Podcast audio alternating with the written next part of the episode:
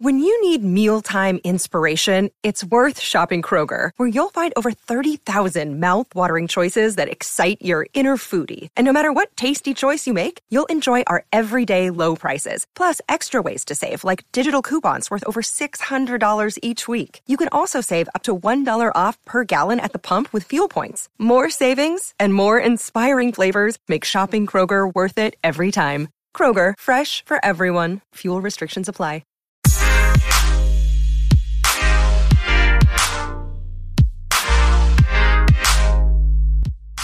Hello, everybody, and welcome back to the Space News Pod. This is a daily podcast about space, science, and tech, and I'm your host, Will Walden.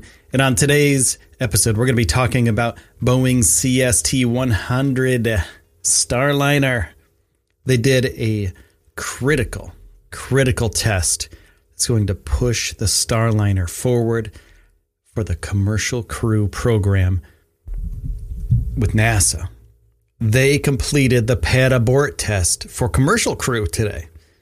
It was early this morning at the uh, Launch Complex 32 at U.S. Army's White Sands Missile Range in New Mexico. A little bit chilly this morning. And if you want to see the whole video, you can go to youtube.com slash space news pod. So this test was designed to verify if Starliner's systems will function separately, but also in concert to protect astronauts from, um, you know, like an explosion on the launch pad or some sort of faulty thing that happens on the launch pad. So if astronauts need to get away from the rocket that's going to be sending them to the space station or further, they have to have a way to get away from it, right? And that's what this pad abort test was all about. Basically, it shot the Starliner up into the air, rocketed it up in the air, deployed parachutes, came back down to Earth safely, and it was awesome. Like I said before, you can go to youtube.com slash space news pod and uh, make sure to sub, give a thumbs up, give it a like, leave a comment, all that YouTube stuff. But you can you can watch it there. It's really cool, and there's uh, NASA commentary along with it. Um, the commercial crew program manager, Kathy Lueders, said uh, tests like this one are crucial to help us make sure the systems are as safe as possible. We are thrilled with the preliminary results. And now we have the job of really digging into the data and analyzing whether everything worked as we expected.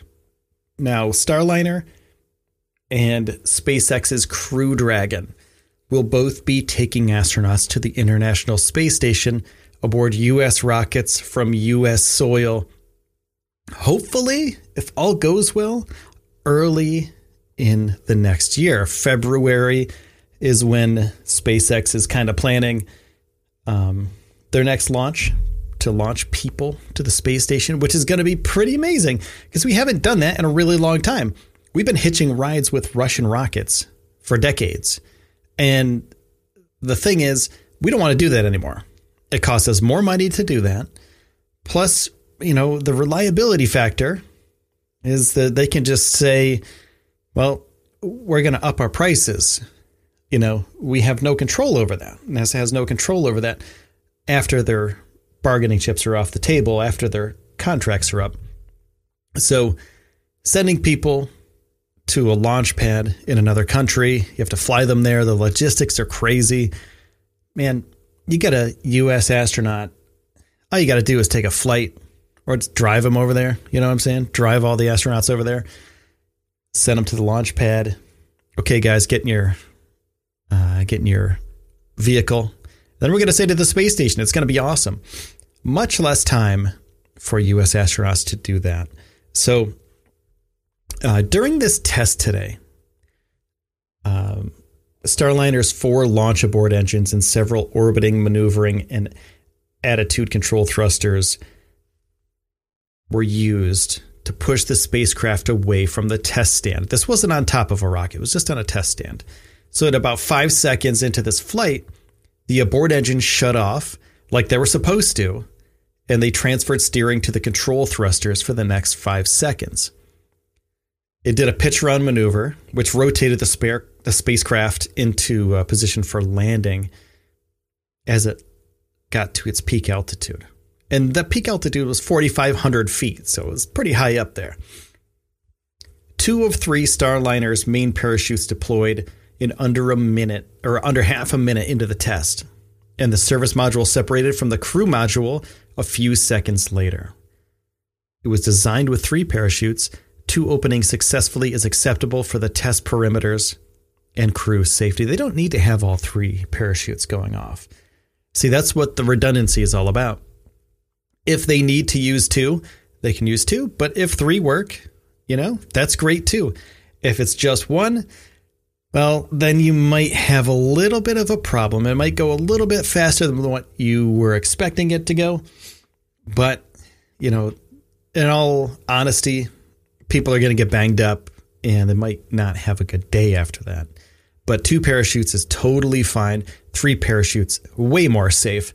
And after a minute of these parachutes going off, the heat shield was released and the airbags inflated, and the Starliner floated down to the ground from the parachutes.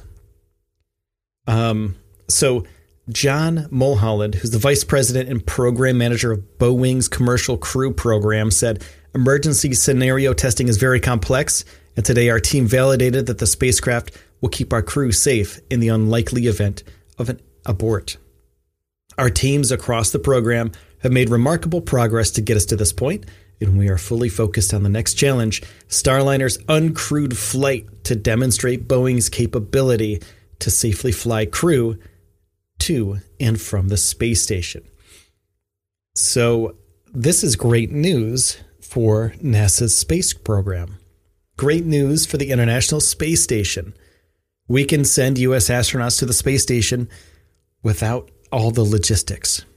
That's great. So, the orbital flight test for Starliner, which is uncrewed, which will launch to the space station on a ULA Atlas V rocket from Cape Canaveral, uh, Complex 41, is going to happen December 17th. And I'll make sure to be here so we can all watch it together. You can check it out on my YouTube channel, youtube.com slash space news pod. And I will make sure to post it up on the podcast too and let you know what happened. So thanks so much, everybody, for listening. Make sure to hit subscribe if you like these kind of podcasts. Uh, make sure to check the show notes because I got sponsors and I got to pay the bills. Everything's expensive. This whole ordeal is expensive, so it takes a lot of time. So if you like ebooks, check out the show notes, and there's uh, some e- some ebook stuff down there for you through uh, Amazon's Audible. So thanks so much, everybody, for taking the time out of your day to spend it here with me on the Space News Pod. My name is Will Walden, and I'll see you soon.